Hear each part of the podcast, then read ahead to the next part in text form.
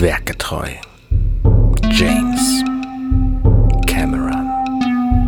Mit Bastian Schlingelwürfler, Alexander Hoaxmaster Waschkau und Arne Codenager Huddert. Werketreu James Cameron. Einen wunderschönen guten Abend. Wir sind hier bei Werketreu James Cameron in Folge 14 mit einer Neuerung. Wir besprechen nämlich einen anderen Film als bislang. Und wir sind natürlich äh, der Bastian Schnengel-Wölfler. Hallo. Ja, servus und guten Abend. Außerdem dabei im virtuellen Studio der Alexander Hoaxmaster Waschkau. Grüß dich. Einen wunderschönen guten Abend. Der Schlingel, der ist aus der Nähe von München zugeschaltet. Ich sitze in Hamburg und gebe dann wieder gerne weiter an den Arne, der das Ganze gerade eingeführt hat, der ein bisschen von mir entfernt, aber auch noch hier in Hamburg sitzt. Guten Abend, Arne. Guten Abend. Wir dürften uns tatsächlich besuchen. Wir sind ja äh, weniger als 15 Kilometer. Na gut, wir besprechen den Film Aliens und nicht mehr den Film Terminator. Das ist quasi eine Neuerung in diesem Podcast. Wir haben in der Nullnummer ja den Film Xenogenesis besprochen, wie wir, wie ihr euch natürlich alle erinnert. Das ist ja erst ein Jahr her. ähm, dann haben wir ein paar Folgen lang den Film Terminator besprochen und jetzt besprechen wir den Film Aliens. Aber damit ihr, falls ihr zu diesem Film hier eingeschaltet habt in diesem Podcast, wisst, wer überhaupt mit euch redet, stellen wir uns alle mal kurz vor. Und da fangen wir doch einfach mal an mit Alexander. Ja, äh, Alexander Waschkau. Äh, ich podcast jetzt seit äh, 2010. Ähm, Hauptprojekt ist der Huxilla Podcast. Da geht es um Verschwörungsmythen und moderne Legenden und so ein Kram. Und ich glaube 2012, äh, Arne war das, ne? Mit Firefly, was 2012? Äh, 13, glaube ich. 13. 2013.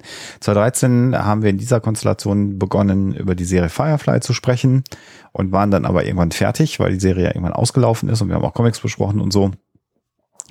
Und dann haben wir irgendwie versucht, weiter gemeinsam etwas zu machen. Ähm, vielleicht minutenweise kannst du gleich nochmal erzählen, Arne, ist als dein Label. Und ich bin halt äh, 45 Jahre alt, ich bin ziemlicher Nerd, äh, mag Klemmbausteine, mag Sci-Fi-Filme, habe äh, große Affinität zu allen Themen, die irgendwas mit Fantasy oder Science Fiction zu tun haben. Und wenn ich mich nicht ganz falsch erinnere, hatte ich auch irgendwann die wahnwitzige Idee, die Filme, in denen James Cameron Regie geführt hat, sukzessive in einem neuen Podcast zu besprechen. Und dann hat Arne das schöne Wort werketreu erfunden. Das vielleicht kurz zu mir. In der Tat. Ein Siebtel davon haben wir tatsächlich schon geschafft. Wenn wir damit durch sind, sind es wahrscheinlich keine Siebtel mehr. Ich wollte gerade sagen, da kommt ja noch was wahrscheinlich. Okay, Basti, wer bist du denn? Ja, Bastian Schlingelwölfle aus dem wunderschönen Süden der Republik. Podcaste seit 2006, angefangen mit Digital Upgrade, über Bits und so, schlechtes Netz, Worketreu, James Cameron, Firefly, Cast, minutenweise Matrix, Low Carber, Projektor FM, Maccast, Mac Reviewcast und der Rest fällt mir einfach nicht mehr ein. Also da, da war noch ein bisschen was zwischendurch, immer mal wieder on und off irgendwo zu hören. Also me meistens geht's ich wollte eigentlich sagen, meistens geht's irgendwie um Technik, aber wenn ich mir das so anschaue, meistens geht's eigentlich gar nicht um Technik. Es ist nur der, der Podcast, wo ich am meisten bin momentan. Also, Bits und so seit 2011, einer der größeren deutschen Technik-Podcasts. Genau, und äh, als Arne damals gesagt hat, sag mal, Podcast über Firefly, habe ich gesagt, ja, klingt gut. Genau. Und ähm, weil Firefly einfach eine sehr fantastische Serie ist und äh, das hat Arne sicherlich gewusst. Und dann waren wir hier gefangen und seitdem machen wir das. Und ich kann immer nicht fassen, dass es sieben Jahre jetzt her oder über sieben Jahre jetzt her ist. Ja. Ähm, oder bald acht. Weil es sind schon viele Folgen dabei rausgefallen und sehr viele Minuten oder Stunden oder Tage. Ähm, aber diese, diese Kombination, also hier mit, mit euch beiden, das finde ich einfach weiterhin sehr, sehr, ähm, sehr, sehr gut. Selbst wenn es ein Projekt ist wie Werketreu James Cameron, der zwei wahnsinnig schlechte Filme mit Titanic und Aliens gemacht hat. Aber da reden wir heute ein bisschen mehr drüber, über Titanic. Klick, tut, tut, tut, tut. genau. Also. Das war die letzte Folge von. Aber war schön mit euch. Tschüss. Ich muss da mal weg. Nee, da reden wir jetzt gleich ernsthaft drüber, ähm, warum Aliens einer der schlechtesten Filme der Welt ist. Ist einfach sehr gut, dass wir inzwischen Video machen. Für uns zumindest, wenn wir sehen können. Und äh, bevor ich mich jetzt noch mehr um Kopf und Kragen rede, Arne, was werbst du euch? ich finde es total schön. Also es hat sich einfach bewährt, mit euch hier diesen Podcast zu machen. Ich meine, wir reden sehr, sehr, sehr viel. Der Aufhänger ist meistens irgendein Film oder Technik, aber wir haben auch schon echt Quatsch-Themen und das, äh, das macht mir einfach sehr viel Spaß. Ich habe ja immer gewollt, einen, einen monthly Quatsch-Themen-Podcast zu machen und das machen wir jetzt quasi. Nur als Aufhänger nehmen wir halt diese Cameron-Filme, ist okay. Ich bin Arne Kotnager-Rodert. Ich habe das äh, Podcast-Label Compendion äh, geschaffen und kreiert mit dem damaligen Podcast ähm, Firefly Cast. Der Name gefällt mir inzwischen gar nicht mehr, aber da kann ich halt nichts mehr dran ändern. Weil, wenn du an Firefly Cast denkst, dann denkst du, das sind die Leute, die, die, hm. naja, gut, egal. Das ist zum Zeitpunkt dieser Aufnahme im Jahr 2013 gewesen. Und wenn die Veröffentlichung dieser Aufnahme ist, und wenn ihr das hört, immer noch 2013. Genau. Wo wir den begonnen haben. Ich podcaste schon seit 2011 tatsächlich mit Dirty Minutes Left. Dann habe ich den Firefly Cast als zweites großes Standbein quasi gemacht. Und mache seitdem auch viel kleineres Zeug. Der ähm, größte Podcast, den ich bislang gemacht habe, war tatsächlich auch in dieser Dreierkonstellation, heißt Minutenweise Matrix. Da haben wir den ganzen Film Matrix minutenweise besprochen. Also jede Minute des Films ergab eine Folge Podcast. Die Folge Podcast war dann halt länger als eine Minute. Meistens Leicht. so also. Faktor 10 bis 60 länger. Mhm. Also schon erheblich länger. Wir haben knapp inzwischen über 70 Stunden über diesen Film gesprochen. Ja, schon krass. Das war auf jeden Fall, es ist immer noch sehr hörenswert. Das ist auch ziemlich zeitlos, weil wir da praktisch keinerlei aktuelle Bezüge machen. Das mache ich in manchen anderen Podcasts anders. Zum Beispiel offenbar The Orville, auch mit Alexander Waschkau und seiner bezaubernden Frau. Stimmt. Da haben wir auch Zeitbezüge drin, weil wir das einfach zu Trump-Zeiten aufnehmen. Das ist ein Vollhorst und das darf man ruhig sagen. Und jetzt haben wir halt weggetreut James Cameron und sprechen über den Film Aliens. Interessanterweise ist das ja quasi der zweite Film aus der Reihe der Alien-Filme. Von denen gibt es ja inzwischen irgendwie vier, vier Millionen. Mhm. Und damals gab es halt nur den ersten Film von Ridley Scott. Mhm. Und dann eben jetzt diesen. Der erste Film ist von 76, 77, ich weiß es 79. gar nicht genau. 79. 79, also tatsächlich nach Star Wars, weil damals wollten irgendwie offenbar alle Leute Weltraumfilme machen. Mhm.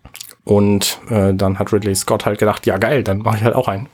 Ich habe ja ganz tolle Ideen. Und da waren auch einige sehr coole Effekte drin, deswegen ist er berühmt geworden und hat dann halt auch einen Nachfolger nach sich gezogen, nämlich Aliens. Und der ist nicht von Ridley Scott, sondern von James Cameron. Das sieht man, obwohl James Cameron versucht hat, den Stil großteilig zu imitieren, allein am Format. 4 zu 3, 16 zu 9, was?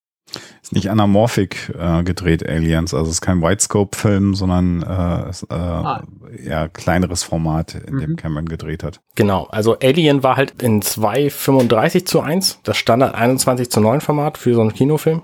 Und der Film Aliens ist im 16 zu 9 Format quasi. Mhm. Nicht, also nicht ganz, aber ungefähr. Ist lustig, weil äh, wir haben uns, wir haben uns ja geeinigt auf den Director's Cut regraded und ich habe diesen, diesen Film eingelegt in den Videorekorder und mich dann, also in den digitalen Videorekorder, und mich dann gewundert, warum dieses Filmformat so seltsam ist, weil normalerweise, ähm, also ich schaue mir das natürlich hier, auf, wir, wir, nehmen an einem, jeder an einem Rechner auf und das ist gleichzeitig ja auch mein Videoplayer. Und normalerweise kann ich so ganz locker unser Videobild, wo wir uns sehen können, hinlegen und drunter in breit das Bild des, ähm, des Films und habe dann genug Informationen, um dieses, um dieses Bild des Films zu sehen. Und das ist mit diesem Film sehr, sehr schwierig, weil der so hoch ist. Also dabei ist er halt 16 zu 9, was, äh, was ja eigentlich Breitbild ist. Ja. Aber es, es ist für einen Kinofilm irgendwie seltsam. Vielleicht, weil ich äh, wahrscheinlich so ein bisschen der Historiker ja auch bin. Ich habe noch ein bisschen drumherum gelesen, vielleicht noch mal ganz kurz. Alien-Reihe im Grunde genommen gibt es ja vier Alien-Filme und jetzt gibt es dann die, das, die Prequel-Trilogie, äh, die jetzt gedreht wurde, wo ja Ridley Scott selber wieder mhm. ähm, Regie gemacht hat. Und dann gibt es natürlich dann immer diesen, diesen Merger der beiden ähm, Franchises Alien und Predator in den Alien vs. Predator-Filmen. Das heißt, da hat Fox so die, die, die Franchises zusammengeschmissen, aber tatsächlich muss man ja sagen, 79 Alien, wie Arne schon sagt, also es gab Star Wars und alle haben gesagt, oh, guck mal hier, da gehen viele junge Leute ins Kino und lassen unglaublich viel Geld im Kino. Wir brauchen Weltall. Wer hatte äh, eine Idee für Weltall? Und äh, es war gar nicht erstmal so Ridley Scott, der natürlich dann hinterher dem Film Alien unglaublich den Stempel aufgedrückt hat, sondern es waren eher die Autoren, von der Brandywine Production die die Idee für Alien hatten und man hat dann eher einen Regisseur äh, gesucht, der diesen Film macht und Ridley Scott zum damaligen Zeitpunkt, ich kann das Wort immer noch nicht sagen, ich weiß, äh, Regisseur, so muss ich sagen. Wenn ich mich konzentriere, geht's ein bisschen besser. Äh, Ridley Scott hat, ähm, war zu der damaligen Zeit einer von jungen, hippen Werbefilmern und hat im Grunde genommen eher Werbespots und Musikvideos gedreht und hat sich da einen Namen gemacht und da hat man ihm dann den Job gegeben. Und das Besondere an Alien war ja die Mischung aus der Herangehensweise von Ridley Scott an das Thema Weltall, plus natürlich dem ja inzwischen ja ikonografischen Alien-Design von Hans-Rüdi Giger, hm. äh, dem Schweizer Künstler, inzwischen verstorben, der ja das Alien, den sogenannten Xenomorph, ja kreiert hat, ähm, aus, aus einem, einem, einem seiner Bücher, das Necronomicon, entnommen. Der Typ hieß Hans Rudolf Giger ja. und wurde nur Hans Rüdi genannt. HR Giga. Hm. Und daraus ist ja dieser Film Alien entstanden und der war ja komplett anders als Star Wars. Weil ähm, während Star Wars ja im Grunde genommen ein Märchen in einer gelebten Realität war, das muss man ja sagen, Technologie hat halt funktioniert, aber wurde ja nicht erklärt und war immer used Technology irgendwie. Das war bei Alien auch so, anders als bei, als bei Star Trek bis heute im Grunde genommen. Ähm, und was wir ja gesehen haben im Alien-Film war ja im Grunde eine, eine Gruppe von Truckern, die durchs Weltall fliegt. Das ist ja im Grunde genommen die Prämisse des Films. Also das Lustige ist ja eigentlich, also wenn du, gerade wenn du, wenn du Star Wars nimmst und auf der anderen Seite Alien nimmst, ähm, könntest du sagen, das sind beide Sci-Fi-Filme, aber in Wirklichkeit ist Star Wars halt äh, ein Fantasy-Film ja. und Alien halt ein, ein Trucker-Horror. Ja. Und ja. von daher, also, dass die irgendwie beide zufällig in so einer Weltall spielen, so Weltall spielen, ne, das, das ist so eins der wenigen Dinge, die sie, die sie, die sie gemein haben. Also, weil der Alien könnte genauso gut auf einem, auf einem Schiff im, im, äh, im Meer spielen, auf einem U-Boot, auf, im, im, im, äh, im, na, im Dschungel, keine Ahnung was. Mhm. Und, äh, ähm, Star Wars könnte genauso gut irgendwie Mittelerde spielen. Also würde beides funktionieren, also die ja, Geschichte ja, würde beides funktionieren. Und ähm, weil das, das, äh, das Gefährliche an, an Aliens ist ja jetzt nicht, oder Alien ist ja nicht, äh, dass sie im Weltraum sind. Also es gibt eine Szene gefühlt, wo es irgendwie relevant ist, dass sie im Weltraum sind, die würde aber auch in einem U-Boot funktionieren. Und das war es irgendwie auch. Und von daher hauptsächlich ein Horror. Ein Horror-Ding, zumindest Alien. Star Wars jetzt nicht so sehr, es sind Leute, die überhaupt sowas nicht mögen. Also Episode. 1, also Aber ja. ich weiß, was du meinst. Ja, ja. Also ja, genau. das, das Genre Science Fiction ist eigentlich unzulänglich, um Filme zu beschreiben, weil Star Wars ist halt Science Fiction, Alien ist genauso Science Fiction. In Wirklichkeit ist aber Alien einfach ein bisschen dystopischer Horror. Und mhm. Star Wars ist einfach ein Märchen, bisschen dystopisch, utopisch, je nach Sichtweise. So. Also es gibt schon Filme, die du, die, die einzig oder allein Sci-Fi sind irgendwie, aber. Ne, eigentlich nicht. Darum ging es bei Alien halt nicht, wie du schon, wie du schon richtig sagst. Eigentlich nicht. Eigentlich ist Alien, es ist Sci-Fi immer nur das Setting. Das ist kein Genre. Ja, da lass uns mal jetzt drüber nachdenken. Also genau, also da, da kommentiert mal eure Meinung drunter. Sogar so ein Film, der extrem drauf besteht, wie Passengers zum Beispiel, der ist sehr gut und sehr, sehr Alien, äh, äh sehr, sehr Sci-Fi, aber Sci-Fi ist trotzdem nicht das Genre. Kann man. Kann also, Sci-Fi ist kein Genre, widerlegt mich. Ach, macht das in den Kommentaren. Ich wollte gerade noch einen Punkt sagen.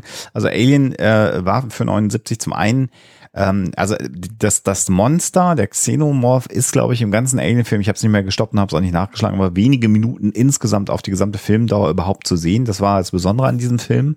Mhm. Man hat im Grunde genommen, wenn man sich auf den Film einlässt, die gesamte Zeit Angst vor diesem Monster im Dunkeln. Das, das wird in ja. diesem Film absolut auf den Punkt und für die damalige Zeit ganz ungewöhnlich inszeniert. Das muss man sagen. Und es gibt eben diese Chestburster-Szene, das ganz berühmte Bild, wie, also der, der Lebenscycle, den werden wir hier in, in Aliens auch nochmal besprechen, deswegen nur ganz kurz. Die Aliens implantieren sich in äh, Körper als ganz kleine Tiere oder, oder Lebewesen und dann platzen sie aus der Brust raus, töten den Wirt, in dem sie bis dahin gewachsen sind. Und diese Chestburster-Szene war für die damalige Zeit sehr, sehr, sehr blutig, ganz ungewöhnlich. Das hat man im Mainstream-Kino eigentlich nicht gekannt. Und es gibt eben Beschreibungen, dass Kinobesitzer den Film irgendwann nicht mehr zeigen wollten, weil ihnen Leute die Kinos vollgereiert haben, weil die das einfach nicht gewöhnt waren, die Kinozuschauer mhm. 1979. Wir müssen mal den zeitlichen Kontext, also der Film ist jetzt ja 42 Jahre alt, was eigentlich unglaublich ist. Und das Faszinierende an Alien für mich bis heute ist, wenn man sich den heute anguckt und das ein bisschen aufgeräumt ist, das Bildmaterial per se, also äh, entgrieselt und solche Geschichten, wirkt er optisch nicht 42 Jahre alt, sondern er funktioniert fast zeitlos, ja. finde ich, weil dieses Sci-Fi-Ding also mal abgesehen vielleicht vom Pacing und einigen anderen Geschichten, wo man heute andere Dinge gewöhnt ist. Wollte ich gerade sagen. Aber so rein optisch, weil er eben diese Realität, diese, diese Zukunft so technisch zeigt, dass man das im Grunde genommen schluckt und das ist es, also es, es, es holt einen nicht raus. Also Star Trek aus den 60er Jahren, da, da, da, da lacht man drüber und sagt, so sieht kein Raumschiff aus. Aber ich habe bei Alien bis heute eigentlich wenige Momente, wo ich sage,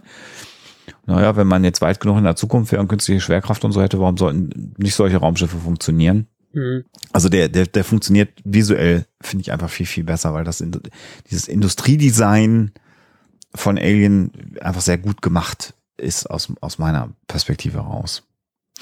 Äh, so, also das, das vielleicht nochmal zu Alien ähm, wäre auch eine Besprechung wert. Äh, es gibt ja auch einen minutenweise Alien-Podcast übrigens, den man sich anhören kann. Da können wir dann vielleicht nochmal den Link raussuchen. Mhm. So, und dann, klar, erfolgreicher Film, dann kann man sich natürlich sagen, warum gibt es eigentlich nicht Teil zwei? Ich habe es nicht ganz nachgeschlagen, aber ich glaube tatsächlich, dass Ridley Scott erstmal dann äh, sich nicht wiederholen wollte und keine Lust hatte, einen zweiten Alien zu machen. Und dann kommen wir also zu James Cameron, der ähm, im, im Grunde genommen in Startlöchern für den Terminator stand und natürlich äh, weiter versucht war, ähm, Aufträge an Land zu ziehen. Und der hatte eben mit Herrn Geiler, dessen Vornamen ich jetzt gerade nicht parat habe, aber ein Gespräch, wo es darum ging, ob er nicht für äh, 20th Century Fox, für die Produktionsfirma Brandywine vielleicht was macht. Und er hatte eine Idee mitgebracht. Das wird nicht ganz klar gesagt, was das für eine Idee war, die er mitgebracht hat. Und der Pitch lief halt nicht so super gut. Und quasi beim Rausgehen hat dann der Herr, der Geiler gesagt, ja, wir hätten aber noch was, was wir vielleicht überlegen könnten, weil der hatte das, die Vorfassung von Terminator gelesen und fand eigentlich, dass Cameron jetzt nicht ganz doof ist.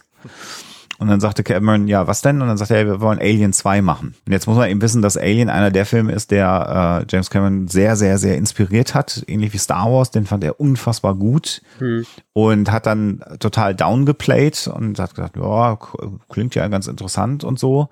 Und hat dann, so beschreibt er es selber, innerhalb von drei Tagen, in denen er nicht geschlafen hat, lassen wir mal so hingestellt, ein 40-Seiten-Treatment geschrieben, was im Grunde genommen die gesamte Story war von Aliens. Und dass es nicht Alien 2 heißt, hat er ihn dann so verkauft, dass er hinten drauf Aliens geschrieben hat und dann durch das S das Dollarzeichen durchgezeichnet hat. Und das hat die wohl, so wird's kolportiert, davon überzeugt, dass das der coolere Titel ist. Ja. Und er hat dann den, den, den Zuschlag bekommen, dann haben sie gesagt, ja cool, mach das mal. Und dann hatte er aber eigentlich das Problem, dass er Terminator starten wollte. Und dann hatte er aber, äh, nein, gar nicht, sondern äh, er hatte das Problem, so war's, dass er eigentlich Terminator drehen wollte, äh, parallel dazu. Und dann hat Arnold Schwarzenegger aber leider die Option wahrnehmen müssen, weil er eingekauft war, Conan 2 zu drehen äh, dass da, es gibt so, so Optionen von Schauspielern, wenn ein Film erfolgreich ist, dann müssen die äh, oder unterschreiben sie, dass sie einen zweiten Film machen sollen. Also muss der Conan 2 machen. Und dann hatte ähm, Cameron Leerlauf. Und natürlich ist das Kacke und er war ja auch Drehbuchautor. Wir können ja auch über Filme sprechen, bei denen er Drehbuch geschrieben hat und hat dann angenommen, den Job, das Drehbuch für Rambo 2 zu schreiben, mhm. was er auch gemacht hat. Und jetzt hatte er das Problem, dass er eigentlich in der Zeit, in der er das Drehbuch für Rambo 2 schreiben äh, wollte, auch noch Aliens schreiben sollte, weil er den Zuschlag bekommen hat und eigentlich Terminator nochmal überarbeiten wollte, bis dann Arnie für ihn bereit ist und dass er dann anfangen kann, wirklich in die, in die Produktion zu gehen, also äh, Pre-Production von Terminator. Und hat dann auch mit Geiler gesprochen, hat gesagt, na, was machen wir denn da jetzt? Ich glaube, Walter Geiler heißt der Typ. Ding, Arne aus der Zukunft hier. Alexander meint David Geiler, der übrigens jüngst am 19. Dezember 2020 an Krebs gestorben ist, mit 77 Jahren. Er hat bei allen Alien-Filmen als Producer mitgewirkt, auch bei Alien Covenant 2017 noch und steht bei Aliens und Aliens 3 als Writer mit in den Credits. David Geiler hatte einen Freund und langjährigen Partner, Walter Hill, der einfach Regisseur war, mit dem er viel zusammen gemacht hat. Das nur als Zukunftstrivia. Alexander, bring uns wieder zurück. Ding! Was mache ich denn jetzt? Und dann hat er gesagt, na, sei doch nicht blöd, dann nimmst du halt alle Jobs an. Das hat dann dazu geführt, dass er innerhalb von drei Monaten das Drehbuch für Aliens geschrieben hat, Rambo 2 geschrieben hat und die gesamte Pre-Production von Terminator noch gemacht hat. Ja. Das nächste Problem, und dann sind wir gleich mal beim, bei, bei, beim Film, beim Vorspann war, dass er ja zu dem damaligen Zeitpunkt mit der Produzentin Gail Ann Hurt dann auch verheiratet war, mit der er auch den, den Terminator zusammen produziert hat. Und sie haben dann im Grunde genommen äh, zum einen gesagt, äh, das Drehbuch fanden die super. Und dann haben sie gesagt, ja, soll Cameron mal machen. Und dann haben sie gesagt, ja, es ist halt blöd, äh, weil äh, ich muss jetzt gerade den Terminator drehen. Mhm. Und dann haben, äh, haben sie gesagt, ja, wir warten, okay. Und dann hat er gesagt, ich mache es aber nur, wenn Gail äh, äh, Hurt den Film auch produziert. Was halt total doof ist, sowas in Hollywood zu sagen, weil dann in der Regel der Deal off ist. Aber die haben gesagt, ja, okay, dann machen wir das jetzt mal weil sie offensichtlich so überzeugt waren davon. Und der Erfolg von Terminator hat dann äh, im Grunde genommen auch alle beruhigt. Und dann sind sie ähm, nach Großbritannien gegangen, um dann Aliens zu produzieren. Wir dürfen ja nicht vergessen, dass in dem Moment. Das war sein wo, zweiter Film. Genau, wo diese Gespräche geführt waren, Terminator ja noch nicht draußen. Mhm. Mhm. Also genau. es ist nicht so, dass er sagen konnte, guck mal, Terminator, ne, geiles Ding geworden, sondern das, also der musste schon wirklich Hoden aus Stahl haben, dass du einfach sagst, pass mal auf, ne, das macht gefälligst ausschließlich Galen Hurt und, und ich. die anderen dann sagen, okay. das ist schon wirklich, wirklich ja. sehr, sehr, sehr beeindruckend. Ja. Ich finde es auch schön, diese, diese Euphorie, als er gehört hat, dass er Aliens jetzt machen darf, Alien 2. Ja. Und dann erstmal downgeplayt hat, wie du es gerade genannt hast. Ja, ja. Kleine Brötchen backen und, und möglichst nichts anmerken lassen. Ja, nicht hüpfen und sagen, geil. Es ist total schön, wie das so kaskadiert, weil ich habe jetzt kürzlich in der Dokumentation Bill Paxton gesehen, der ja eine der Figuren hier, den Hudson ja. spielt in diesem Film. Und er meinte, das sei genau dasselbe gewesen, als er von Jim Cameron angerufen worden ist, um diese Rolle zu spielen. So. Ja, hat er auch gesagt, nein, bloß nichts verraten, bloß nichts verraten. Und es ist einfach, es ist einfach herrlich, wie diese diese Kaskade von, von Euphorie da sich durch dieses Filmbusiness zieht, weil das alles so, so wahnsinnig gute Gigs sind, die die da kriegen. Ja. ja und auch das war ja gar nicht klar. Also typischerweise äh, ist ja so eine Fortsetzung meist nicht so gut wie der Originalfilm, wird meist zerrissen. Äh, jetzt äh, können wir uns ja gleich drüber, über unseren persönlichen Eindruck von Aliens unterhalten. Ähm, äh, das war bei Aliens aber ja nicht so, sondern Aliens ist ja ähm, kommerziell extrem erfolgreich gewesen, hat auch sehr, sehr gute Kritiken bekommen, hat ja für Cameron dann natürlich auch viele weitere Sachen ermöglicht und natürlich den Franchise dann zu weiteren Teilen äh, äh, geführt. Hinterher ist man immer klüger und sagt, ja klar, war natürlich eine völlig richtige Entscheidung, das so zu machen und klar muss es mehrere Alien-Filme geben, weil ist halt geil und so. Aber das war halt damals nicht so. Wir sind das heute gewöhnt, sobald ein Film seine Kosten einspielt, gibt es Teil 4, 5, 6, 7, 8, 9 und die drei Ableger, die dann in, äh, in dem Universum spielen. Das war ja in der Zeit damals gar nicht so der Fall. Das war ja komplett die Ausnahme. Da gab es ja mal einen Film und dann gab es einen nächsten Film und die hatten eben wenig miteinander zu tun. Mhm. Äh, und da eine Fortsetzung zu machen, eher ungewöhnlich. Und das 40-Seiten-Script, was du gerade erwähnt hast, Alexander, was Cameron dann an einem Wochenende quasi geschrieben hat, ja. das hat er natürlich nicht an dem Wochenende geschrieben, sondern er hat diverse Story-Ideen gehabt, unter anderem Guter die komplette Hinweis. Story mit der Alien-Mutter und dem Kampf gegen diese Alien-Mutter in dem ähm, Armroboter, ich weiß gar nicht, wie man den nennt, diesen Gear. Den Laderoboter meinst du? Ah, genau. Und diese komplette Geschichte, die hatte er quasi schon parat und hat die dann einfach nur, nur umgeschrieben, damit sie auf Alien passt. So, also ich finde, das merkt man dem Film dann auch so ein bisschen an, dass diese Geschichte so, so ein bisschen hinten dran hängt. Also in dem Moment, wo Alien, der erste Film quasi aufgehört hat, da kommt bei Aliens, dem zweiten Film, ähm, quasi diese komplette Geschichte nochmal hinten dran, dass, dass äh, Ripley dann zurück muss, um das Mädchen zu suchen und dann wieder ähm, die, diesen ganzen Kampf noch kriegt und so. Es fühlt sich halt schon irgendwie abgeschlossen an, für sich genommen wollen wir vielleicht die Frage beantworten, wie habt ihr denn diesen Film zum ersten Mal gesehen? Ich fange bei mir mal an. Ich wusste schon immer, dass Alien und Aliens und Alien 3 und 4 und 5 und so sehr große Dinger sind. Ähm, 5 gibt es nicht, aber. Ja. Zu dem Zeitpunkt, wo ich davon mitbekam, dass es das gibt, kam gerade Resurrection, glaube ich, heißt der, der vierte Teil raus. Dann habe ich den vierten Teil gesehen, ohne irgendwas anderes jemals gesehen zu haben. Hab dann ewig lange nichts gesehen, also fand den, fand den mittelmäßig okay so. Und hab dann irgendwann vor, lass es vielleicht fünf bis zehn Jahre gewesen sein, mich mal hingesetzt und die Filme gesehen, nämlich Alien, Aliens und Alien 3 und fand die alle ganz gut. Also ich habe sie halt alleine geguckt und habe mich drauf eingelassen. Und das ist, glaube ich, auch sehr wichtig, um diese Filme zu sehen. Man muss sich schon irgendwie drauf einlassen, weil gerade Alien ist, was das Optische angeht, habt ihr ja gerade gesagt, sehr gut gealtert. Was das Pacing hingegen angeht, ist der sowas von alt, der Film. Also. Oder halt so ein bisschen Arthouse, ne? Ja, ja, genau in jedem Theaterstück würde ich möglicherweise rausgehen, wenn da nichts passiert. So. Ja, wobei ich finde das ja bis heute mit dieser, mit diesem, mit, mit diesem leichten, also mit diesen orchestralen Tönen.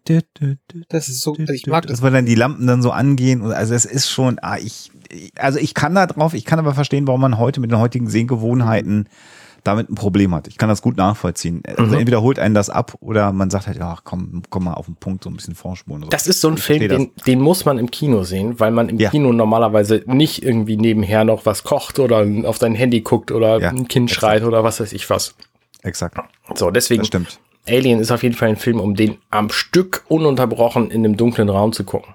Mhm würde ich jedem empfehlen, der das jetzt, jetzt mhm. nochmal versuchen will. Und Aliens ist im Grunde nicht viel anders, obwohl das ein bisschen, also was das Pacing angeht, ist Aliens besser gealtert, würde ich mal behaupten. Aber das ist auch das Einzige.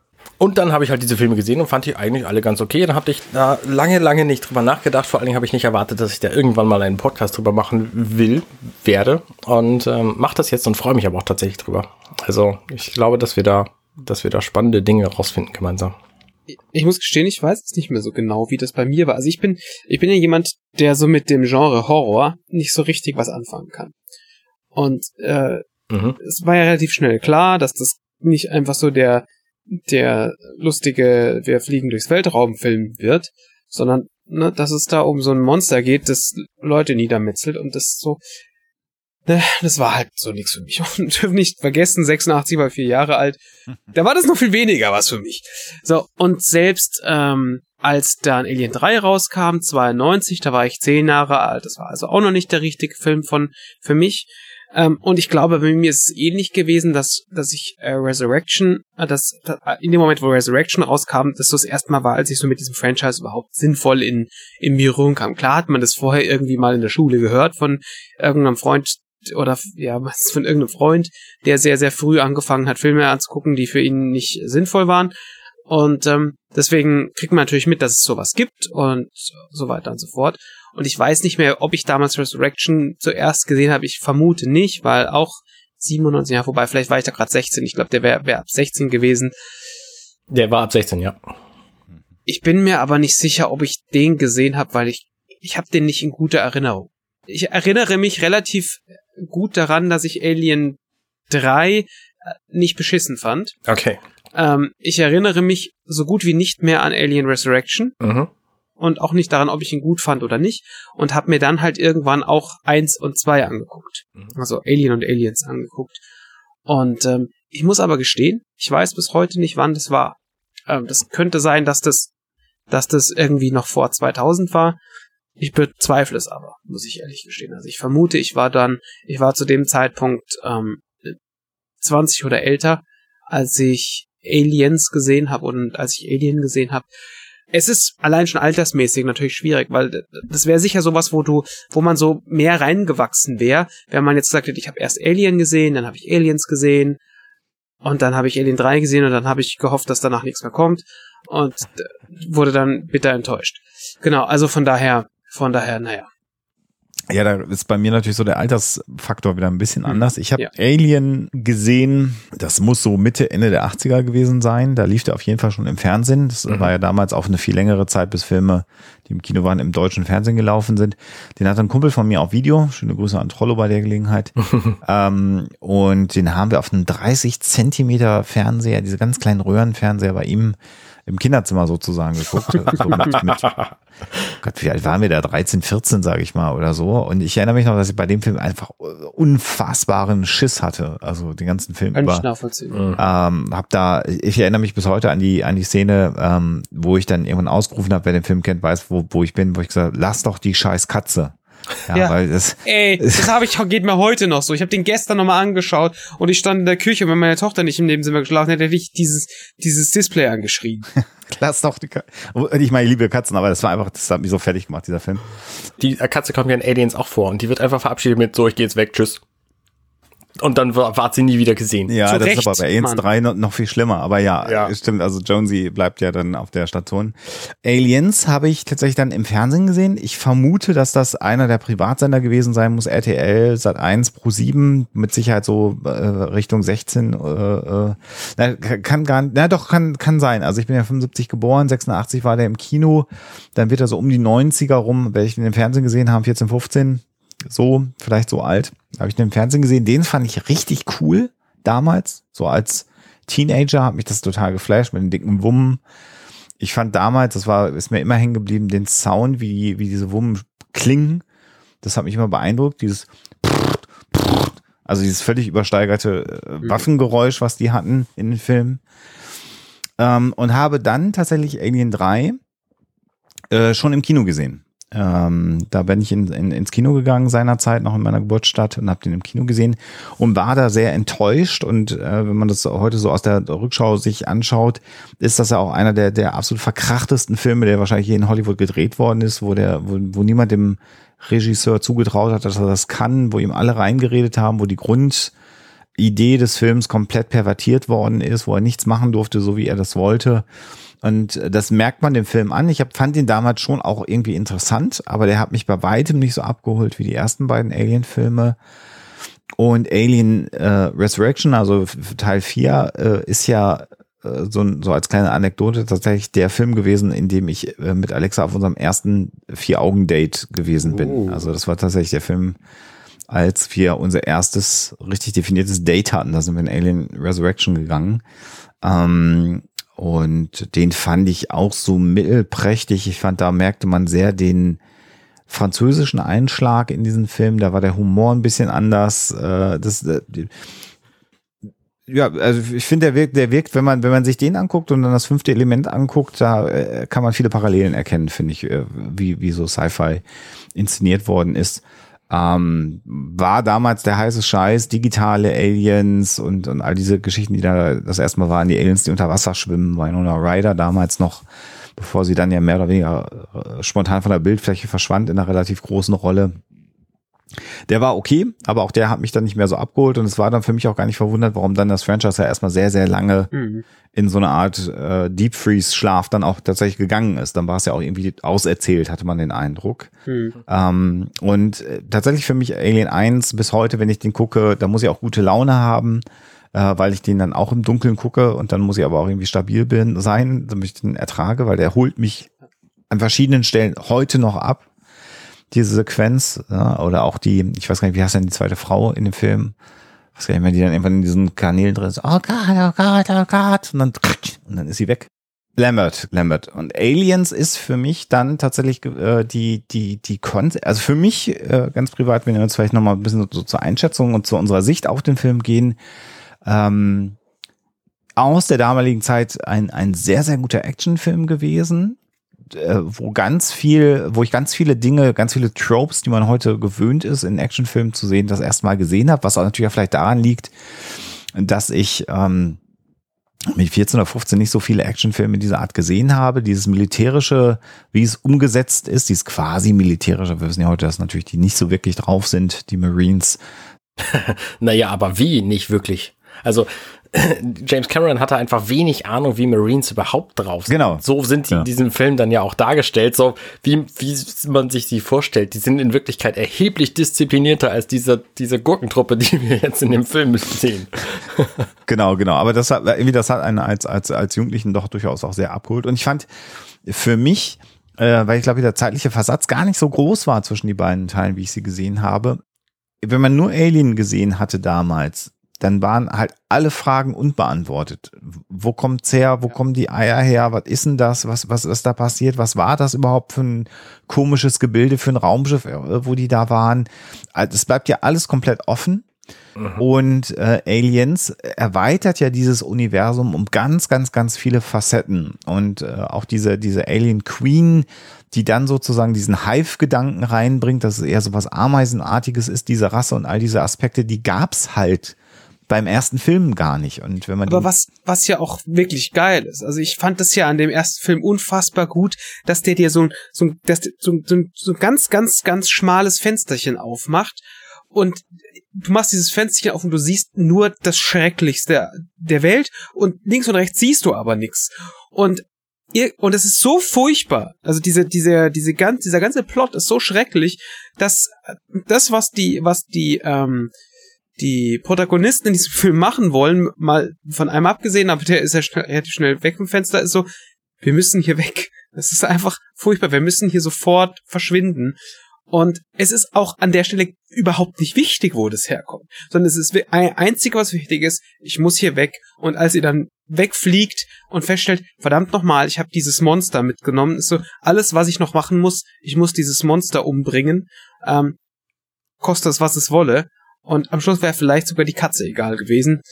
Man weiß es nicht genau, weil die war ja schon in dem im Kühlschrank, aber das, das, also, das hat mich tatsächlich sehr, sehr angesprochen, weil das halt einfach, es gab keine unnötigen Erklärungen. Also, so im Nachhinein hätte man sich dann schon gewünscht, ähm, sie wären erklärt worden, dann hast du Prometheus gesehen, hast du dir gedacht, vielleicht wäre es besser gewesen, man hätte. Aber anderes Ding, wobei ich ihn nicht so schlimm fand wie die meisten ich Leute. Ich fand den auch gar nicht so schlecht, ehrlich gesagt. Ja, ja. Ich, die, die, die erzählen sich gleich, wenn man den dritten Teil vielleicht mal irgendwann sieht, wenn der mal fertig ist, glaube ich, äh, könnte das eine relativ schlüssige Geschichte am Ende mal werden, äh, die Prequel-Trilogie ich fand ich fand's ja auch nicht unschlüssig. Also es waren so waren so insgesamt ein paar Dinge, die hätte man vielleicht anders besser anders machen können. Wir haben es gar nicht gesagt. Ne? Prometheus ist quasi genau. der fünfte Alien-Film. Wird auch als Alien Null ähm, ja. bezeichnet, weil er halt vor Alien.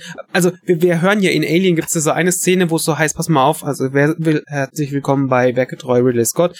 Ähm, wir reden heute über Alien, ähm, den besten Alien-Film. Scherz. Ähm, er hat auch Alien Covenant gemacht, immerhin. Richtig, ja, ja. Ja.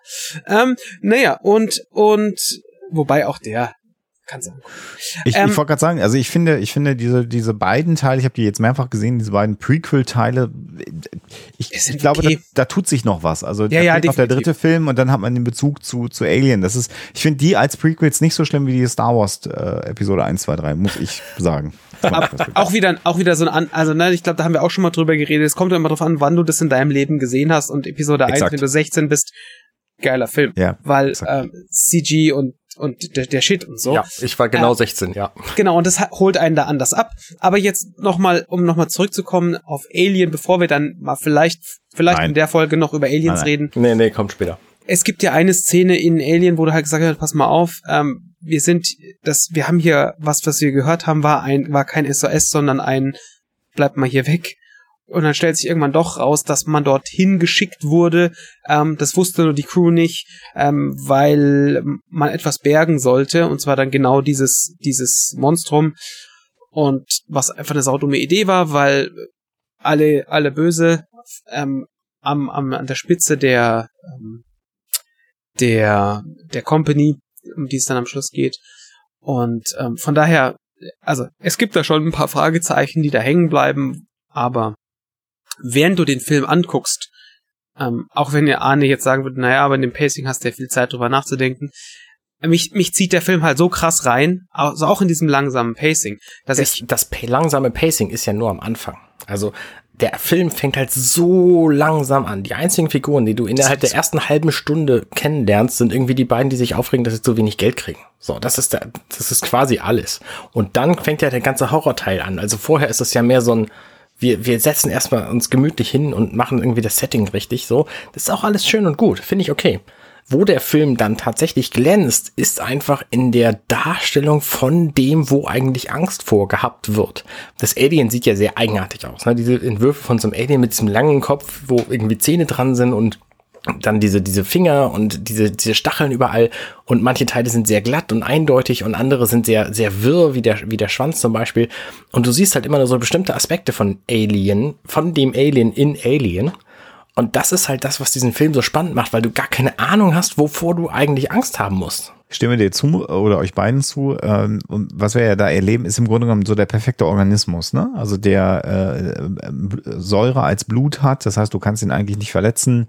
Also das ist ein sehr, sehr, sehr äh, fremder, sprich Alien ja. Lebensform, äh, aber auch eben äh, als, als Lebensform extrem gut geschützt und, und sehr angepasst. Und dann äh, äh, trotzdem also alles, was du sagst, Basti, ja, das, das ist halt das Befremdliche dabei. Du gehst aus dem Film raus und sagst, was habe ich da jetzt eigentlich gerade erlebt? Das war ja auch, glaube ich, das, was die meisten Leute damals geflasht hat. Und da ist aber die Frage, wenn du eine Fortsetzung machen willst, was, du kannst das ja nicht nochmal machen. Das war ja auch Cameron sofort bewusst, dass er gesagt ich kann das nicht nochmal machen. Ich kann ja nicht nochmal so einen Film drehen.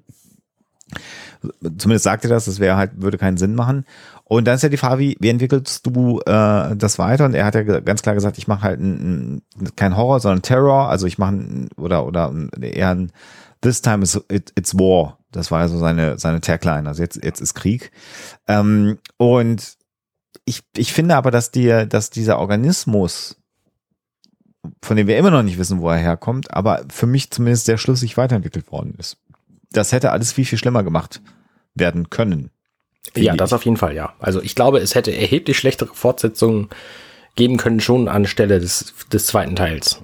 So wie es ja danach auch dann weitergegangen ist. Wobei, ich fand die Alien-Hunde ganz witzig, ehrlich gesagt, aber äh, sind vielleicht auch nicht jedermanns Sache. So. Das war ja die nächste Erweiterung, ne? dass die dann sich immer an den Wirt, in den sie implantiert werden, anpassen und dann die ja, genau. Charakteristika übernehmen. Das war in Alien 3. Ähm, oder Alien hoch 3 ja eigentlich in dieser Systematik. Ja, die stimmt. haben sich ja immer gescheut, ähm, vernünftige Nummerierungen zu machen damals. Aber insofern, ich fand, ich fand Aliens, ähm, fand und finde den bis heute gut und ich freue mich sehr, sehr darauf, äh, diesen Film zu besprechen. Ich bin sehr gespannt auf die Aspekte, Basti. Ich ahne, was du meinst, was schlecht gealtert ist. Ich finde aber auch, dass der Film für die, das muss man jetzt auch nochmal vielleicht einmal vorab sagen, und das werden wir sicherlich zwischendrin auch nochmal erwähnen, für die 18,5 Millionen US-Dollar damals, die der Film gekostet hat. Das ist halt geschenkt. Das ist echt billig, ja. In seiner, in seiner Production Value, wie sie ihn gemacht haben, das liegt natürlich an vielen Stellen wieder daran, wie Cameron als Filmemacher agiert hat und wie er Dinge geplant hat, dafür sieht er halt nicht aus, als ob der 18 Millionen Dollar zum damaligen Zeitpunkt, was damals schon wirklich auch günstig gewesen ist, ja.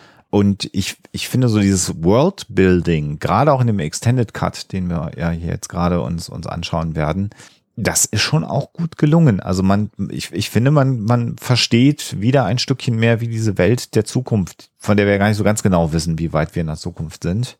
Ding, Arne aus der Zukunft hier. Doch, wir wissen es ganz genau. Wir kommen gleich selber drauf. Weiter im Text, Alexander. Ding. Also das ist für mich alles sehr, sehr schlüssig in dem Film. Die Welt der Vergangenheit übrigens, die hat damals vorgeschrieben, dass Filme, die ins Kino, ins Kino kommen, nicht länger sein sollten als zwei Stunden zehn Minuten. Deswegen mhm. ist die Kinoversion von dem Film so viel kürzer als die Version, die Cameron jetzt selber als die beste Version hinstellt, nämlich den Director's Cut. Und zwar war die Kinofassung irgendwie 137 Minuten lang, also Abspann war da natürlich ein Teil von. Und der Director's Cut ist 154 Minuten lang, also ganze sieben und äh, zehn Minuten länger. Da fehlen tatsächlich auch einige relevante Szenen, aber da kommen wir dann natürlich im Einzelnen zu, wenn wir die besprechen. Genau. Und Grund damals war, es gab damals noch nicht die mehr Kinoseele, Kino, wie wir sie heute gewöhnt sind, äh, flächendeckend in den Vereinigten Staaten. Und Filme waren halt von ihrer Länge reglementiert, damit du oft genug am Tag den Film zeigen konntest.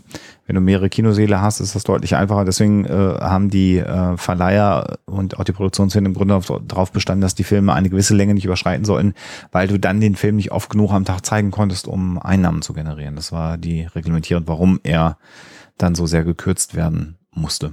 Genau. Also, ich nehme das jetzt mal vorweg. Ich wollte natürlich hier äh, provozieren. Provozieren. Ähm, also ich finde, es ist kein schlechter Film. Also ich finde tatsächlich sogar relativ gut. ähm, Surprise. Aber äh, und ich, ich glaube, da, da das kann man schon mal ein bisschen vorwegnehmen. Ähm, wir haben jetzt uns sehr viel mit äh, mit Terminator beschäftigt. Mhm. Terminator ist ein Film, der vor Aliens äh, rauskam, der vor Aliens gemacht wurde und der in quasi derselben Zeit, also in derselben Zeitperiode passiert ist. Also in der, nicht in derselben Zeit längenmäßig, sondern im, im ne, ne also in derselben fast Schaffensphase, Schaffensphase Danke. oder genau. Dekade, genau. Dekade, genau, ähm, passiert ist. Und ähm, ich habe mir beide Filme Surprise angeschaut ähm, und was ich vorhin schon sagte, Aliens ist schlechter gealtert. Was? Äh, Im Vergleich, und ich vergleiche es jetzt nicht mal mit Alien, ähm, und es hat andere Gründe, warum Aliens schlechter gealtert ist als Alien, aber wenn du die jetzt anguckst, beides ist, ich sage jetzt mal, irgendwie, äh, hat irgendwie ein, wenn du so eine Tech-Wolke anschaust, und vielleicht habe ich, ich habe jetzt ein bisschen drüber nachgedacht, vielleicht hat Arne recht gehabt mit seinem Sci-Fi, ist kein Genre-Ding. Ähm, beide Filme haben in ihrer Tech-Cloud das Wort Sci-Fi irgendwo stehen. Und Terminator funktioniert. Terminator funktioniert deswegen natürlich, weil Terminator in der Zeit, in der er, in der er gemacht wurde, spielt. Mhm. Nämlich in den 80er Jahren. Und ähm, da ist es also völlig okay, wenn, ähm, wenn Dinge und, und eine Gesellschaft und Menschen so sind, wie sie in den 80er Jahren waren. Aliens spielt aber halt nicht in den 80er Jahren, sondern ich weiß gar nicht, in welchem, in welchem Jahr er spielt. Alexander, du weißt es wahrscheinlich auswendig. Nee, es wird ja nicht wirklich gesagt. Oh. Das kann man jetzt sicherlich nachlesen durch Sekundärliteratur. Das habe ich aber noch nicht gemacht. Aber es gibt keine Jahreszahl im Film. Okay, also auf jeden Fall in, der, in einer äh, Galaxie weit, weit entfernt äh, oder so ähnlich. Oder war das ein anderes Franchise? Nicht mehr ganz sicher. Und ähm, äh, deswegen, aber es ist trotzdem aus einer Sicht geschrieben, von jemandem, der in den 80er Jahren gelebt hat, der in der Kultur der 80er Jahre hängt und der halt dann projizieren musste, wie ist das wohl in der Zukunft? Und das macht Dinge sehr, sehr schwierig. Und besonders, wenn man, wenn man aus heutiger Sicht draufschaut und wir halt in den letzten 40 Jahren sehr viel gelernt haben, so wie, wie Gesellschaft funktioniert oder wie Gesellschaft nicht funktioniert, haben wir vielleicht eher gelernt, ähm, dachten wir zumindest bis zum Tag der Aufnahme, dass wir das wüssten und plötzlich andere passieren Dinge, die einfach sehr seltsam sind. Und ähm, dann, dann ist Aliens plötzlich so an sehr vielen Stellen sehr, sehr cringeworthy. Ah, okay. und, und wir kommen, wir kommen zu den Szenen, wo du dir einfach denkst, das macht, das, das würde nicht so sein. Also selbst wenn wir jetzt, angenommen, der spielt im Jahr 2100, dann würde das Kannst ganz du gleich sagen. Ich habe es nachgeguckt gerade, aber ja. ja, genau. Und ähm, also wir werden zu den Szenen kommen und das und das hat mich immer so ein bisschen rausgebracht. Und bevor wir jetzt mit dem Film anfangen, noch eine Sache und eine Empfehlung und vielleicht hat der oder die eine oder andere ähm, Hörerin unserer Sendung diesen Film noch nicht gesehen, sagt jetzt, okay, ich drücke jetzt auf Pause und schaue mir den Film noch an. Es spielt fast keine Rolle, wie gut oder schlecht ihr Englisch sprecht. Guckt ihn auf keinen Fall auf Deutsch an. Ich habe die deutsche Ja, Synchro ja. noch mal angeschaut und die ist einfach schrecklich. Die ist ist ganz schlimm. Ja. also Wie Ne? alle Filme aus Und der nicht, Zeit übrigens. und nicht, und nicht, weil wir schnöselig sind und sagen, ah, wie Genau. cool wir sind, weil wir können englische Filme gucken, sondern es ist einfach sehr, sehr, sehr, sehr, sehr, sehr schlecht synchronisiert und nimmt euch einfach viel vom Film weg, im Grunde Ja. genommen. also da ist wirklich, da, da ist viel schlimm. Also da ist auch das, das, die Übersetzung ist so. Die ist so, Das- so aus der Hüfte geschossen.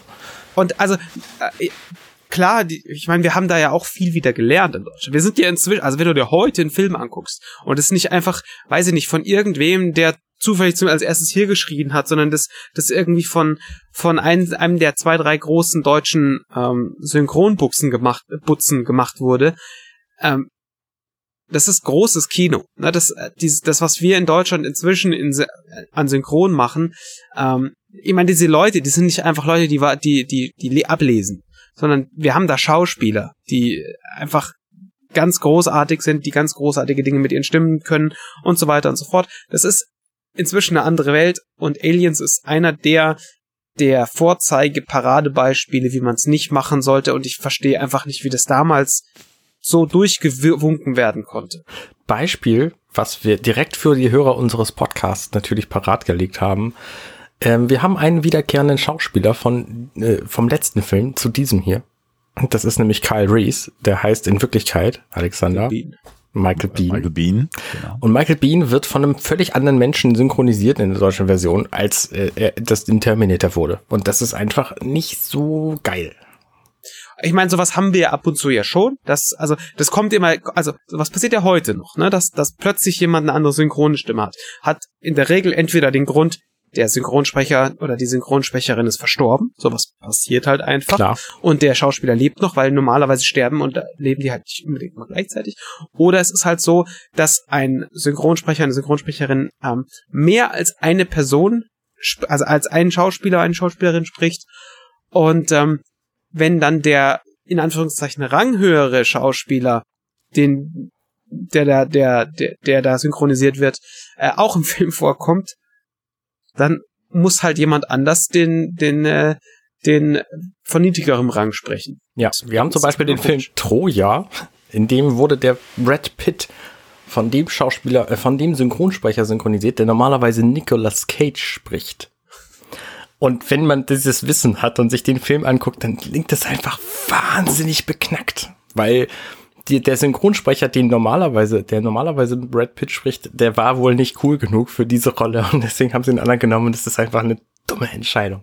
Es gibt übrigens noch einen Grund, wenn Schauspieler, äh, die synchron sprechen, dann irgendwann mal sagen, es gibt so unfassbar viele Millionen, die ihr verdient mit diesem Film. Ich würde jetzt mal gerne mehr als 3,50 Euro für Synchronsprechen. So gerade, also es hat bei, hat bei Star Trek gegeben, wo dann ja Picard, glaube ich, Mhm. Ich glaube, der, der äh, äh, ausgetauscht wurden, weil die immer gesagt haben, es ist auch absurd, was ihr für Millionen mit dem Franchise verdient, liebe Paramount-Leute, und wir kriegen hier wirklich ein paar, paar hundert Euro, paar tausend Euro in dem Fall. Ähm, äh, das, das kann jetzt ja nicht euer Ernst sein, jetzt äh, muss mal mehr Geld geben. Und dann haben die nicht gesagt, für unser Publikum in Deutschland ist halt der zehnte Film oder so oder der neunte Film ja, dann gehen wir halt ein paar Euro mehr aus, sondern die haben halt einfach die Synchronsprecher gefeuert und haben dann komplett neue Leute genommen. Was bis heute die Menschen ja irritiert, weil die in den Kinofilmen plötzlich komplett andere Stimmen haben. Lag halt einfach daran, dass sie gesagt haben, das macht einfach keinen Sinn mehr, dass ihr Millionen verdient und wir kriegen nichts davon ab, was auch nachvollziehbar ist. Weil die Synchronsprecher nicht gut bezahlt werden in Deutschland, das muss man auch mal sagen. Und die kriegen auch nicht genug Ruhm ab, ehrlich gesagt. Also ne, ich habe ja eben die Synchronsprecher nicht nennen können, weil ich überhaupt nicht weiß, wer die gesprochen hat. Also Oliver Horberg ist so einer von den wenigen deutschen Synchronsprechern, die ich überhaupt beim Namen kenne. Da gibt noch ein paar mehr, der LF Bierstedt. David Nathan, Andreas Fröhlich. Ja, es gibt noch ein paar mehr, natürlich, klar. Aber das sind dann halt auch sehr ausgesuchte Leute im Vergleich zu wie viele Schauspieler es gibt. Vielleicht noch ganz kurz uh, um die Timeline, dann braucht ihr das nicht in den Kommentar reinschreiben. Tatsächlich, äh, die Nostromo verlässt im Jahr 2120 die Erde, im Jahr 2122 landet sie auf LV426, wobei wir damals noch gar nicht wissen, dass der Planet LV426 heißt. Das heißt, 2122 spielt Alien und dann im Jahr 2179 spielt der Jahr Film Aliens. 57 Jahre später haben wir das auch kurz mal umrissen. Genau. Während wir jetzt noch äh, bei den Synchronsprechern sind, ein Titbut ist vielleicht noch relativ wichtig ähm, Sigourney Weaver ist ja die Hauptperson, die Hauptschauspieler, also der die, Hauptdarstellerin. Danke, das Wort, das ich gesucht habe, äh, in Aliens und in Alien und so weiter und so fort. Und ähm, die hat auch ihre Synchronsprecher äh, gewechselt, also die wurden gewechselt. Das ist nicht so, als hätte hätte Sigourney Weaver gesucht. Also hör mal, Ulrike Möckel äh, oder Halgard Bruckhaus. Nee, finde ich nicht gut. Äh, sag mal, mach mal bitte Karin Buchholz, die klingt einfach besser. Sondern äh, Halgard Bruckhaus hat, äh, hat für Aliens ähm, Sigourney Weaver gesprochen. Ähm, aber es gibt ja auch in dem Cut, den wir haben, also in der Extended Version, die jetzt nicht im Kino lief, da gibt's ein paar mehr Szenen. Und äh, die hat halt jemand anders gesprochen. Nein. Ja, die hat Ulrike Möckel gesprochen, was einfach komplett bescheuert ist.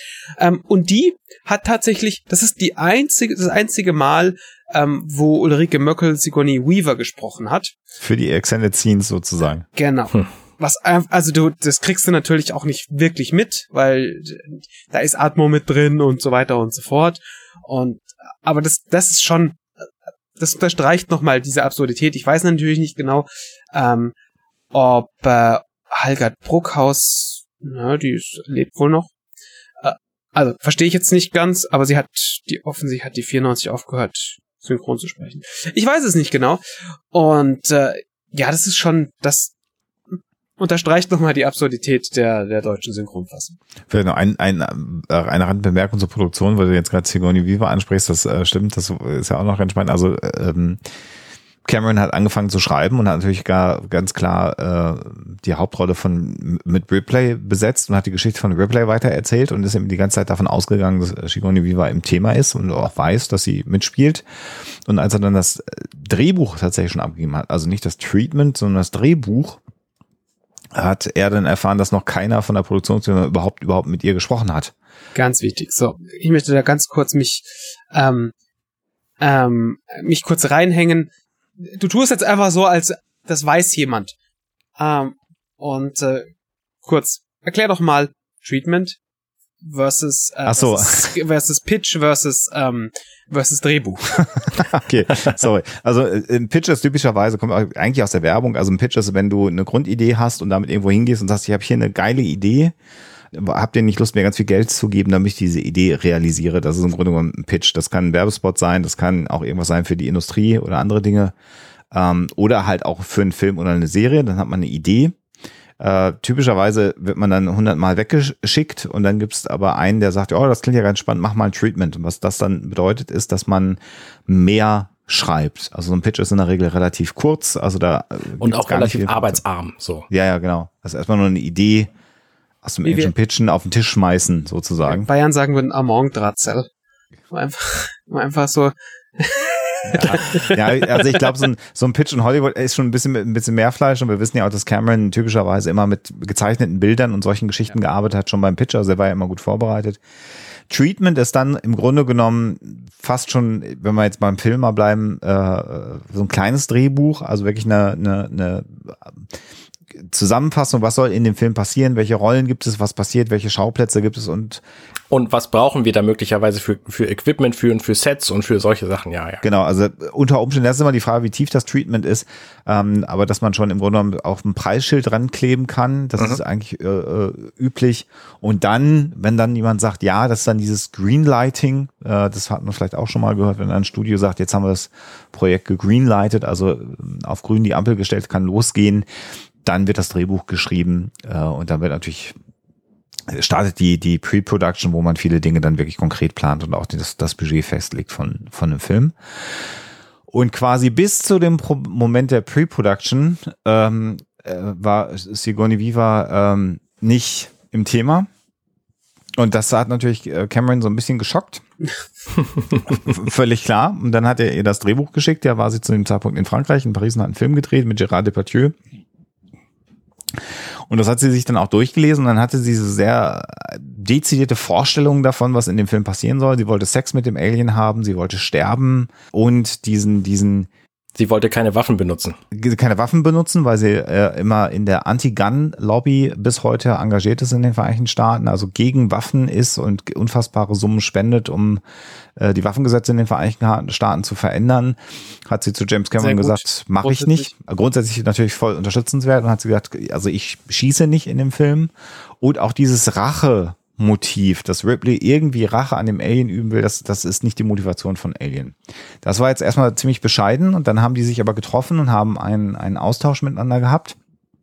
Es wird kolportiert, dass James Cameron, der ja schon mit Ani immer auf den Schießstand nebenbei gefahren ist mit seinen Harleys, mit ihr dann tatsächlich auf den Schießstand gefahren ist und ihr Waffen in die Hand gegeben hat, auch Automatikwaffen gesagt hat, mach mal mhm. und sie darüber am Ende bekommen hat, weil sie äh, eine Faszination für Waffen dann doch entwickelt hat.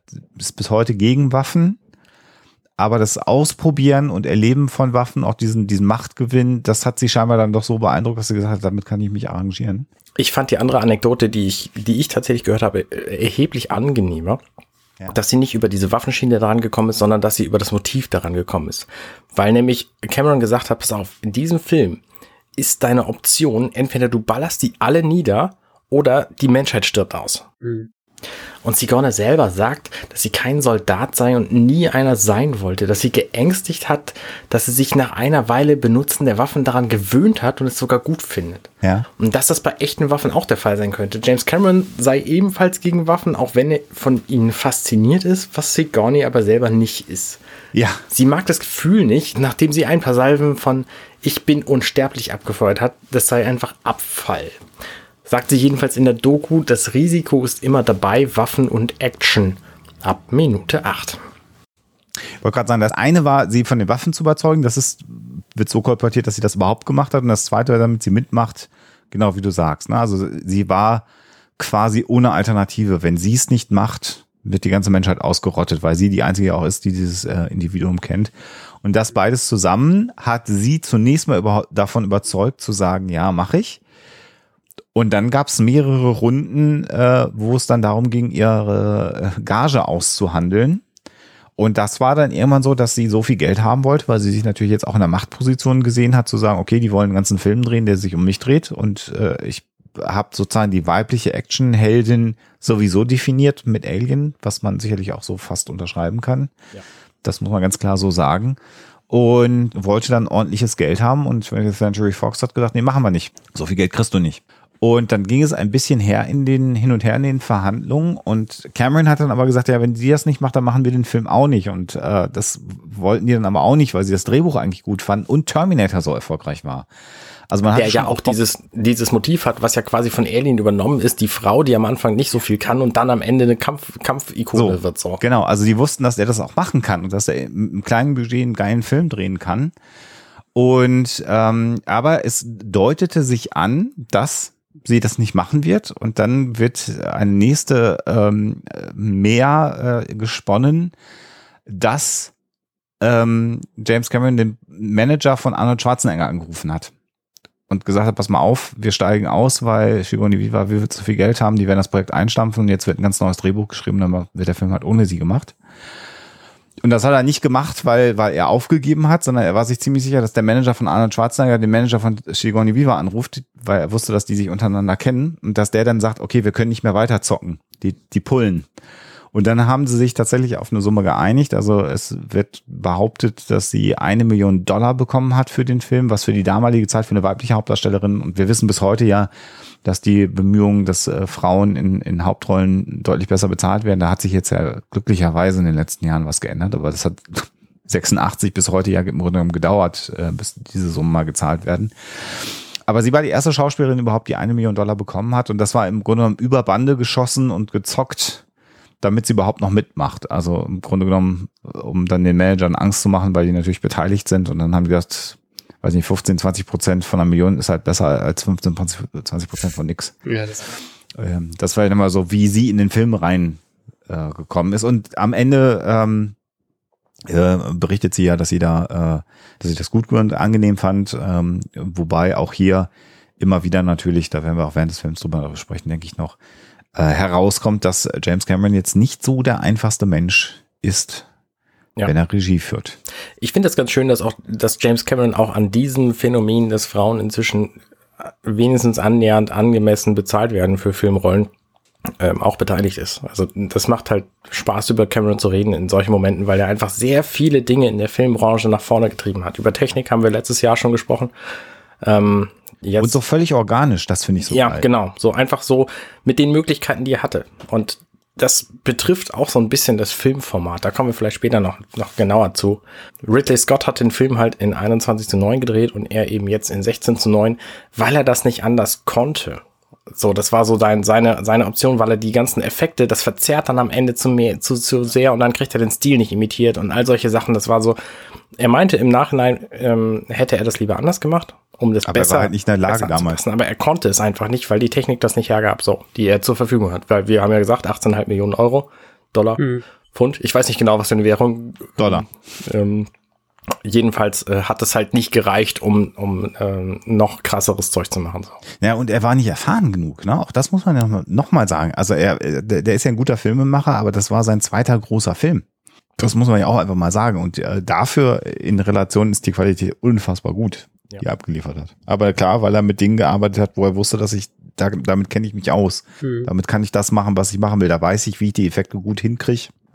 Und das Interessante ist, äh, Basti, da, äh, deswegen finde ich deine, fand ich deine Ausführung auch nochmal so, so ähm, interessant, dass ja die Effekte in vielen Bereichen, wenn man jetzt mal Terminator vergleicht zu Aliens, die funktionieren, finde ich, erstaunlich gut. Und da, wo man äh, den Effekt eigentlich nicht hingekriegt hatte, benutzt er interessante Tricks, ja.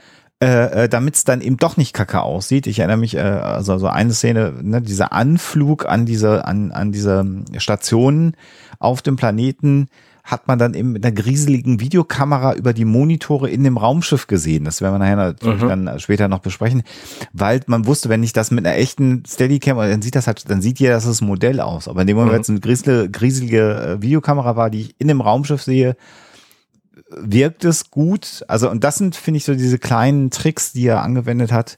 Deswegen finde ich, dass der effektmäßig relativ gut gealtert ist. Deswegen war ich ja. gespannt auf deine ja, Ausführungen. Absolut. Aber Charaktere, es sind halt 80er Jahre Charaktere, wie man sie in den 80er Jahren geschrieben hat. Das kann ich.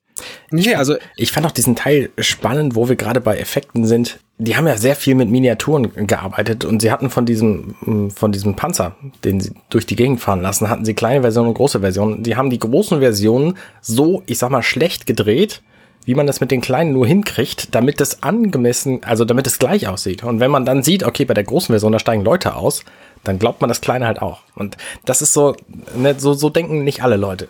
Ja. Ja. So, wollen wir über Film reden? Ja. Also jetzt mal so, mal anfangen eigentlich. Kommen wir doch zum Film. Er beginnt mit dem berühmten 20th Century Fox Logo. 20th Century Fox sind übrigens auch die Leute, die ähm, Firefly abgesetzt haben. Mhm. Nur um da mal eine von deren größten Schandtaten zu berichten. Und die ja nicht mehr so heißen übrigens, ne? Weil Disney die ja gekauft hat und jetzt das Fox gestrichen hat. Ja, ja, weil, ja, Schon gut ist. Ja. ja. Aber Genau. Disney besitzt auch im Grunde das gesamte 20. Jahrhundert, von daher ist es auch. Genau. Sie könnten es auch ähm, äh, Billy Bali nennen. Das Oder, ist- wenn Sie da Lust zu hätten, können Sie das einfach machen, das stimmt. ja. Genau, 20th 20th Century Fox Logo sehen Es wir. ist sehr, sehr lustig, weil, äh, also, wir, wir haben jetzt die 4K-Version von dem, von dem äh, Director's Cut. Und ähm, wir haben ja natürlich wieder das alte Problem, das man immer so hat. Und das ist jetzt nichts, was speziell bei Aliens äh, ist, aber das ist was, was mir hier das erste Mal aufgefallen ist, weil ich glaube ich zum ersten Mal einen derart alten Film in 4K in dieser in dieser Geschwindigkeit mit einer mit einer Pausetaste, die ähm, einen Finger entfernt ist, äh, anschaue. Und dann man sieht dann zum ersten Mal äh, die die tatsächliche Composition dieses dieses 20th Century Fox Logos, ähm, nämlich dann, dass da dass da offensichtlich jemand halt mit, ich vermute mal ähm, einem Malkasten und Lineal dieses 20th Century Fox Ding in so isometrischer Ansicht gezeichnet hat. Mhm. Ähm, das wurde dann ausgeschnitten und dann wurden da diese und und diese die dieser Scheinwerfer im Vordergrund und dieser Scheinwerfer, der einfach nach oben leuchtet, der haben auch eine andere Farbe als die anderen Scheinwerfer und diese anderen Scheinwerfer im Hintergrund, ähm, das sind halt einfach Dinge, die sich dann dahinter bewegen und ähm, das da, der Rest liegt halt irgendwie auf einer Folie oder weiß ich nicht was. Und das ist mir da zum ersten Mal so auf, weil, ne, heute ist ja klar, wie du das heute machst, ne? Du äh, modellierst dieses 20th Century Fox, was ja einfach so dieses, diese Wörter sind, wer es jetzt nicht vor sich sieht, äh, die dann so extrudiert nach hinten sind und das ist insgesamt aber so ein Gebäude und im Vordergrund sind irgendwie, das sieht so ein bisschen aus wie wie irgendwas aus aus dem alten Rom oder aus Las Vegas, was mir selber rauskommt irgendwie. Ähm, und und dahinter würdest du halt äh, würdest du halt irgendwo dreidim dreidimensional diese Scheinwerfer in den Himmel projizieren lassen. Am Schluss rendert dieses Ding da halt einen Film raus. Das ist damals halt wirklich ganz anders gemacht worden. Und wenn man drüber nachdenkt, ist es ja auch kein Stück verwunderlich. Weil es war halt 86. Da hat niemand sich mit, mit äh, 3D Studio Max oder weiß ich nicht was und das durch einen Octane-Renderer am Schluss geschoben, sondern ne, das war halt so. Äh, Mit den Rechnern von damals hätte das auch bis heute gedauert, bis sie so ein Logo gebaut hätten. vermutlich. Und es würde kacke aussehen. Ja. Aber dann hätte man es ja auf dem Bildschirm machen können, ab, also ne, abfilmen mit, ne, aber wisst ihr, wie es ist? Ja, es ist, ist lustig, weil erwartet man halt so nicht. Tja, ich glaube, damit machen wir für heute Schluss, oder? Das muss auch reichen. Finde ich auch. Äh, ja, ja, ich finde, wir haben jetzt auch genug von dem Film besprochen. Es muss irgendwann auch reichen. So, äh, Feierabend für heute. Genau, schalten Sie auch nächsten Monat wieder ein, wenn wir dann auch wirklich, Ja, wir haben immerhin jetzt ungefähr 18 Sekunden besprochen von dem Ja, Film. immerhin. Also in Also- dem Tempo.